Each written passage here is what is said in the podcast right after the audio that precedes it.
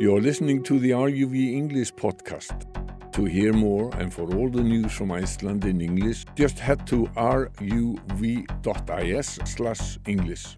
Hello, welcome to the RÚV English podcast. I'm Darren Adam. Thank you very much for your company today. And my guest today is Dr. Emilia Telese, who's an award winning Italian artist, writer, and academic who lives and works here in the Icelandic capital in Reykjavik. And I caught up with her at her studio a couple of weeks ago, where one project in particular caught my attention the conversion of used milk cartons into rather splendid works of art. And we'll get into that. But Emilia and her art are about so much more than just that. She told me about her background in art and indeed the many places that she's practiced it. I lived in the UK for 22 years, mostly in Sussex.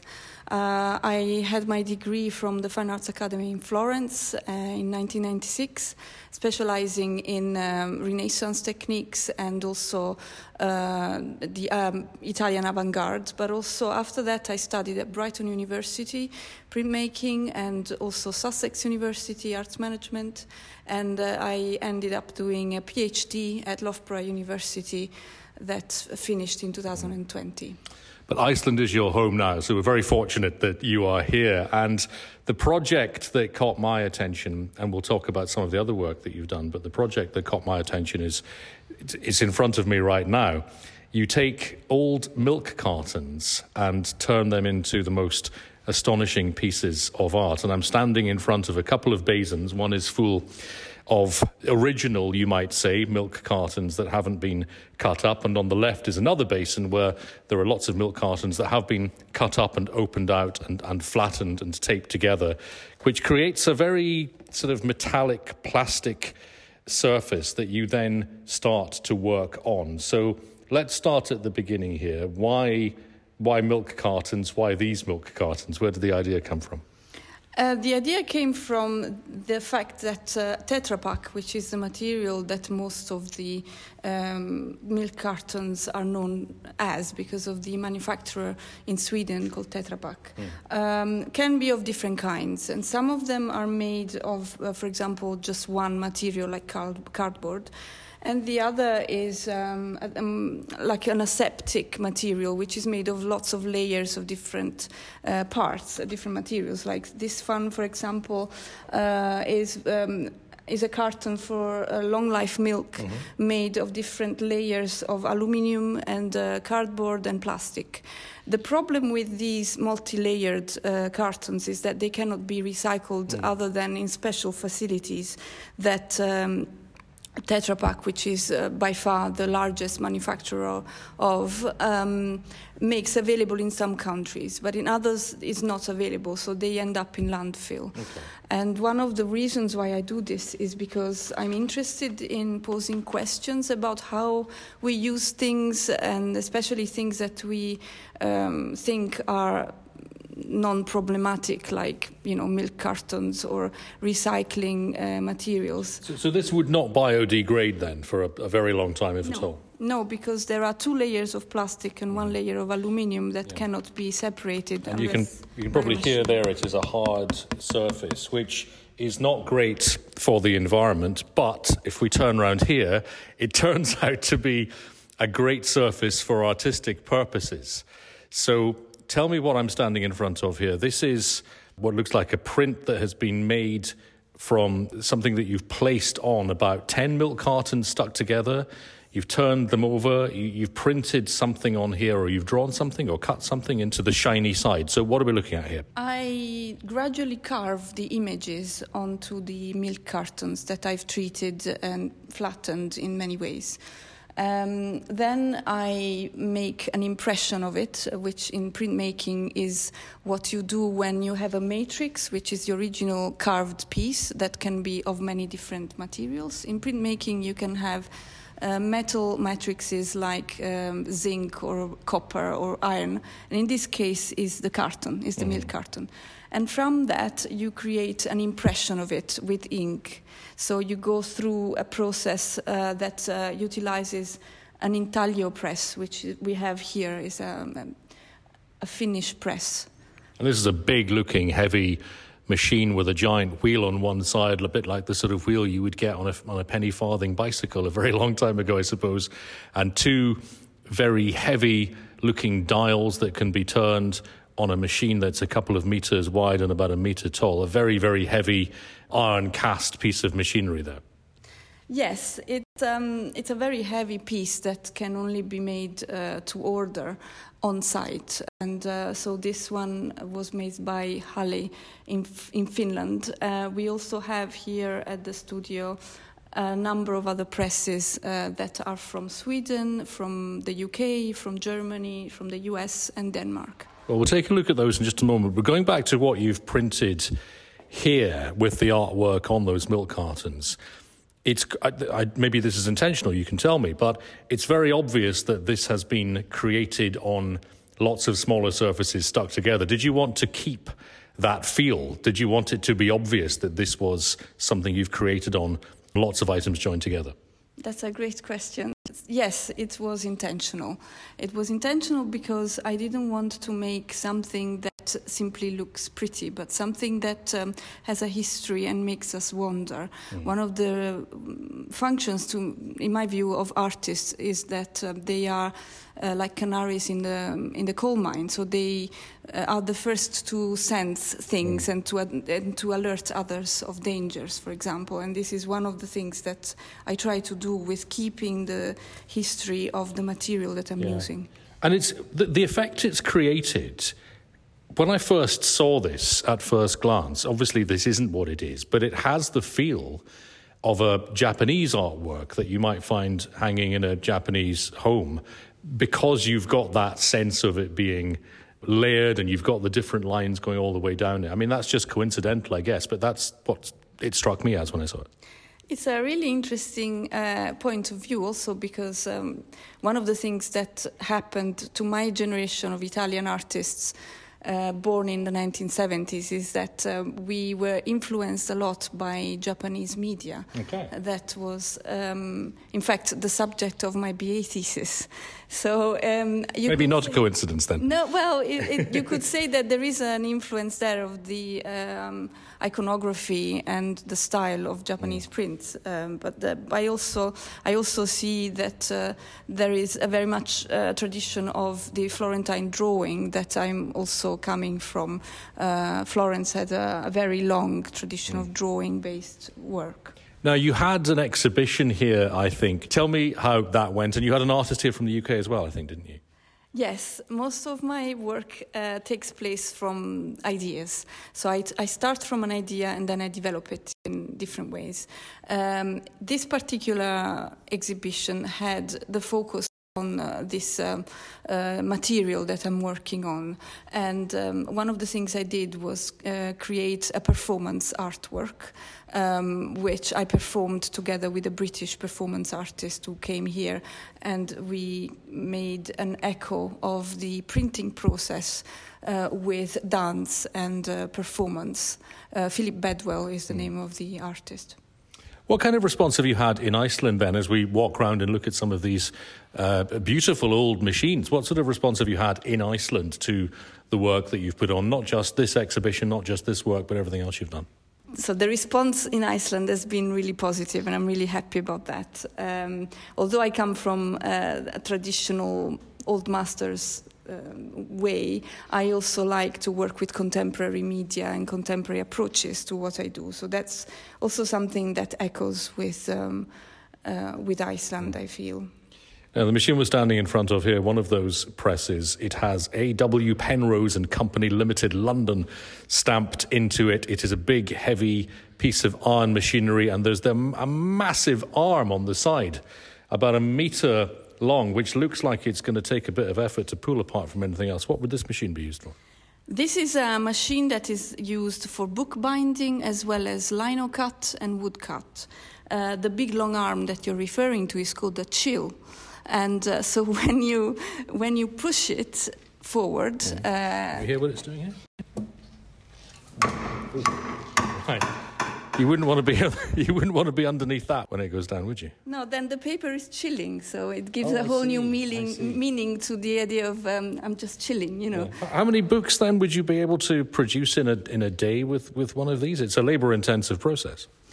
You would have to ink the lino uh, piece, which is made of linoleum, or the woodcut, which is made of wood, uh, where um, you would call you would call it a matrix, and you would put it underneath the uh, plate of the of this machine, and then you would then place a piece of paper uh, sandwiched between between the machine and the matrix, and uh, working very uh, quickly, depending on how big the matrix is. You can make even 50 prints in a day. Um, but then lino cut and wood cut is a completely different process uh, from, for example, etching, which can take a much longer time. Let's move round to another one of the machines, and you showed me this when we came in before we switched on the microphones. So this machine's even bigger than the ones that we've seen. It's got a handle on the side that turns up. Can I have a go at this? Which way should I turn it? anyway, Anyway. double-sided. Okay, so that's it's turning quite easily. What what what is this?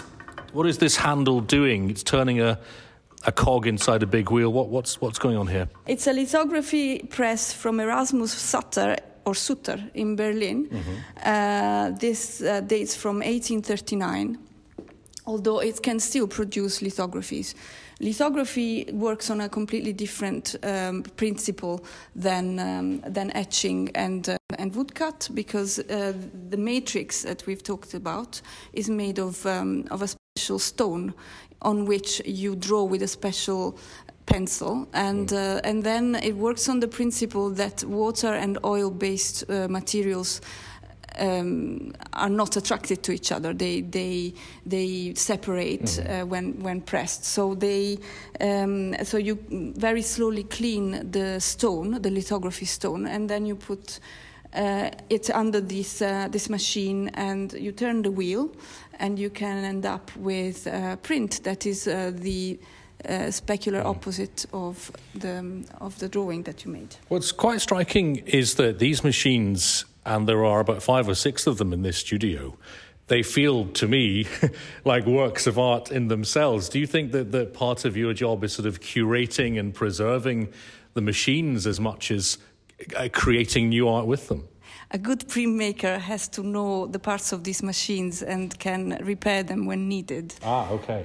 so what happens when they go wrong then? You can't just readily get someone around to fix them, I guess. No, there are lots of old uh, books that you can draw from that uh, explain the different cogs that you can use and different things that you can attach to these machines to get Yeah. them going again. Because it's not like simply getting a new cartridge for your printer, is it, I guess? Not indeed. Yeah. Okay, let's go back to the um, milk uh, cartons. As I say, there are two basins here. One is full of complete milk cartons, the other one is full of pieces of milk carton that have been cut up and, and ready. There must be about 30 or 40 cartons in here. Yes, I haven't counted them, but uh, I've been collecting them for months. Well, I was going to say, how much milk do you get through? I actually go to cafes and places where these things are used, and uh, rather than throwing them away, I ask them to be given to me so I can make art out of them. what do they say when you say that? Uh, sometimes they say yes, sometimes they say no. uh, but Are they surprised? most of the time, yes, they are definitely surprised, and uh, um, you know, it's it's something new. But I'm trying, I'm trying to create also awareness of this um, problem. For example, during my exhibition, I've had a couple of um, um, environmental activists who came and uh, talked about this with me and. Uh, you know, maybe something can be done about these things, but it's one of those things where art provides the questions rather than the answers. The only other time I can think of milk cartons being used in a sort of progressive way, if you think back to the 1990s, in America, missing children would have their photographs placed onto milk cartons. And that was an incredibly successful campaign. Apparently, people would, you know, pay attention at the breakfast table looking at the milk carton, and children were reunited with their families as a consequence. This is obviously something very different, but it feels as if this is how we're going to get our milk for some time. Indeed. Uh, there is uh, awareness from Tetra Pak that this is a problem. Uh, but according to my research, only 20% of these cartons get recycled worldwide, and the rest goes to landfill.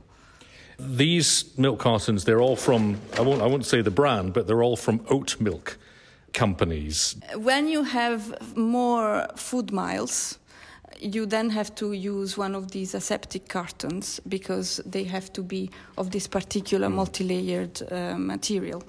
So local milk doesn't tend to have that because the local milk is made closer to home, mm-hmm. closer to where it's sold. So they don't need to put it in um, in these kind of multi-layered uh, cartons.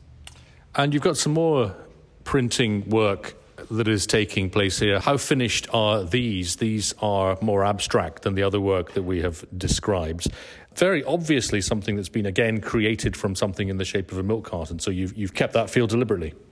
Yes, indeed. I used the milk cartons to create mathematical structures, and uh, this work comes in a series called uh, Progressive Decay because I use the cartons themselves to print over and over and over again until they get completely marked by my own tools mm-hmm. and by the process of printmaking until the print is no longer feasible. So uh, the last of the prints will be almost destroyed, and uh, it's it's a it's a it's a philosophical thought on this idea of decay and recycling, mm-hmm. and also from the way that we treat our planet yeah. in a way. And ironically, of course, the one thing, as we've said, that those cartons won't do if you just leave them be is decay. Indeed. You've obviously, as we've discussed, lived in many places. You've been an artist for a very long time. Do you have you brought any of your other pieces to Iceland and exhibited those, or will you? Yes, I created two performance pieces here in Iceland. I also made a perform. Um, I also made a painting exhibition uh, last year and also, I brought some of my own um, other types of etchings that are more traditional, made um, traditionally made on uh, zinc, for example. I can show you. Mm, yes, let's have a look. This is zinc that has been um, treated. Uh, I polish it until it becomes almost like a mirror. I can show you oh, wow. a polished piece here. There really is a huge difference there. The unpolished, untreated zinc is very grey, it's very murky, you can't really see very much. But the, the polished zinc, it's like a mirror. Yes, exactly. Then I carve it with uh, some metal tools until I create an image. And then I polish it over and over again, and uh, it gets printed also by one of these um, well, these machines, mm-hmm. these etching presses. So I prepare it over a period of uh, days, and then I create an edition, what is called an edition of prints, of impressions. So each of the works is an original piece of art uh, because they are not. It's not like a photocopy machine. I no. have to prepare each time the the plate and then uh, polish it uh, and ink it and, mm. and all sorts of. And, and the image here is of a small girl. The image is of a performance that I have been making uh, over the course of the last year. And uh, uh, I, as an artist, I also make performance art. So I make performances which I then draw, mm-hmm. and then I etch them on this in this particularly um, traditional means. One of the reasons why I do that is so that uh, you create something tangible out of the intangible zinc feels like it's going to be a much less malleable material than milk cartons. There's more effort, more physical effort going into this? Yes, yes, of course, it's not as bad as iron because mm-hmm. etching on iron is also quite uh, labor intensive. But you can etch on a number of materials, for example, aluminium, iron, copper, zinc, as well as other types of etching, uh, other types of printmaking made with um, linoleum, linoleum and uh, wood as well as stone. Well, we're going to have a go. I'm going to have a go at printing something from the zinc that we've been talking about, which is very exciting. I'll get to use these yeah. these yeah. beautiful old machines by the sounds of it. I've got to put the gloves on, do I? Yes. Okay. What happens if I don't?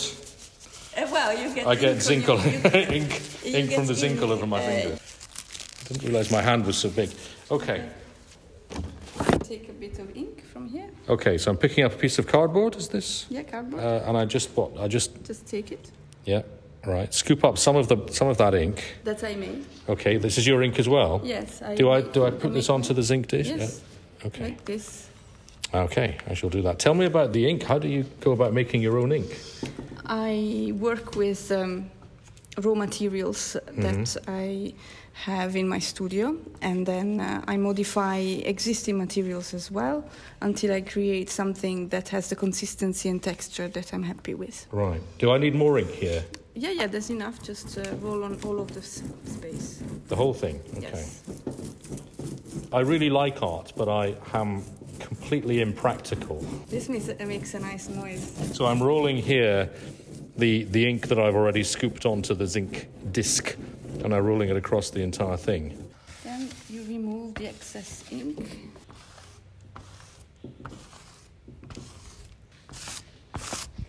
Now you use the mushroom. This is to put the ink deep into the grooves that I've carved on the zinc. Okay, so this this is like a. Have you ever been to the bingo? It's like one of those dabbers that's used. You know what I mean to uh, to mark off the numbers.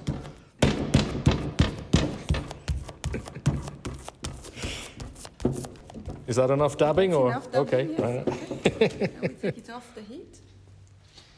And now we use this, which is called a tarlatan, and it's a loose weave fabric that is designed to take some of the ink away but leave some of it on. This is a long process. This is the process that takes the longest time. Uh, Rembrandt famously used to do it with his hands, and uh, if you do it enough times, your hands will be bleeding. So I use gloves and tarlatan instead.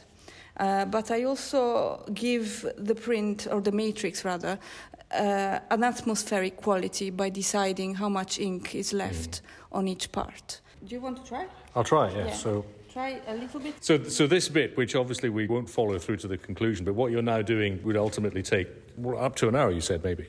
Yes, depending on how big the matrix is. So you do it uh, according to your own feeling. It's something that, to me, is an extremely beautiful process. Well, you are certainly going to end up with something that is a tangible result of your physical and, and mental creative effort. You will hold something in your hand that you've created from start to finish. And I guess that must be artistically very satisfying. It's been my life uh, since I can remember, and it's something that, uh, to me, is my my uh, favorite thing in, in the in the world to do. So that's a part of the process that could take up to about an hour. It's not going to, in this case, to get this zinc disc ready for the printing, which is what I'm going to be very excitedly doing in a few minutes. I've been soaking paper in water, and obviously Icelandic water. And now, with a pair of tongs, you need to take the paper and put it on that uh, piece of glass. Almost as if I'm removing a photograph from a chemical tray in a dark room, I suppose. Pick up a pair of wooden tongs here. Uh, there are two big pieces of paper that are underwater, as you heard there. So I put this where? On the piece of glass here? Oh, uh, vertically. Yes. Okay. And I've taken the piece of paper, I've placed it between two clean towels. There's a note up saying clean towels only. I've got two clean towels, and I'm patting the water, presumably, out of the paper. That's correct. So the zinc disc is still being, well, it looks like it's being buffed, but what you're doing is moving the ink around uh, and making sure it goes into the grooves of, of what you've There's, etched. there's several stages to this. There's a rough stage and then a more detailed stage, and each of them is um, according to my sensibility and uh, willing to give a sort of uh, character to the print.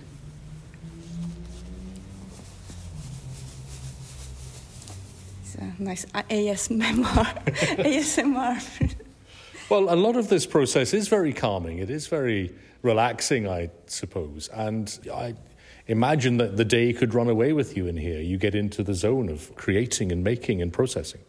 It's almost zen-like, I Yeah. would say. You, you, I, I can be here for the whole day printing. In fact, I am here most days. So the zinc disc is now prepared, almost entirely by you. I had a go, but you knew what you were doing and I didn't. So we're now placing that disc onto the middle of one of the biggest machines here, a big heavy iron machine. This is the one that's got the big wheel on the left that looks like, as I said earlier on, the, the, the wheel of a penny farthing bicycle from a long time ago. Everything about this is big and heavy, and I'm going to get to operate it, which is very exciting. So, Emilia's going to wash her hands because one of them is covered, absolutely covered in black ink. So now the piece of paper that I dried between those two towels, that's what this is going to be printed onto. So it goes on top of the disc. And then you place the paper and you put another piece of paper on top. And now there's a, well, it, it's probably not a blanket, but it looks like a blanket, a piece of heavy cloth that goes on top of that as well. So Yes. we've got the zinc disc, two pieces of paper, one of which we're going to print onto, and this heavy piece of cloth as well. This is where the rolling starts, does it? Yes, the piece of cloth is so that the zinc doesn't cut the actual paper because obviously a zinc plate is uh, is quite sharp. So if I didn't put the cloth there, it would cut through the paper. And now you're going to turn the wheel and spare me the. O- okay, well, I'm going to pass the microphone to you then, in that case, if, if I may. So, um, is it the big wheel? Yes, the big wheel All right. Which way do I turn it? this way, but you have to be in front of it. I'm going to be in front of it, and I no, turn the it. other in front of Okay. it. Yeah, yeah, like I turn yeah. it. I Turn it, it forward. turn it. Yeah, Okay. you have to not stop, never stop, Never stop. Okay. never stop, even if it's How many turns will this take? Do we think? until the whole thing Till the goes whole thing through. goes through. All right, here we go. I'm printing. It's not quite as difficult as I thought it was going to be. There's a lot of pressure needed, but it's not quite as bad as I thought it was going to be. I can feel that it's gone through now, I think. Oh, God. Didn't warn me about that. In, in, perfect, in perfect world, you wouldn't do that. No. But, uh, it's still, it's your first time. My so first it's- time, yes. So the cloth is coming off. Uh, we're left with the two pieces of paper. One is the sort of top coat. We'll take that off. And here is my, I say my, my artwork. How does it come off? Oh, look at that. There it is. And that's a really clear image of what was on the disc. How did I do?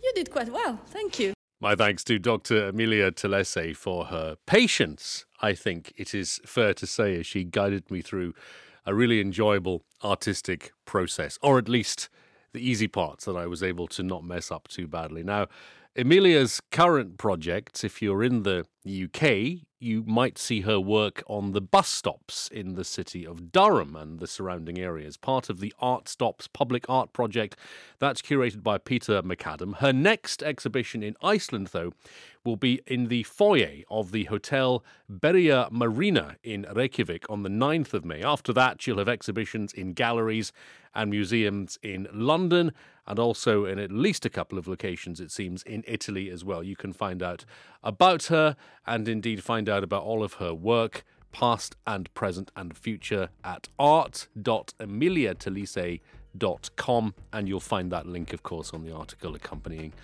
this podcast, and indeed a few photos of my efforts, guided ably by Emilia. This is the RÚV English podcast. My name's Darren Adam. Thank you as ever for your company. If you want to get in touch anytime, we are English at ruv.is, and you'll find us on Twitter and Facebook as well. You're listening to the RÚV English podcast. To hear more and for all the news from Iceland in English, just head to ruv.is/english.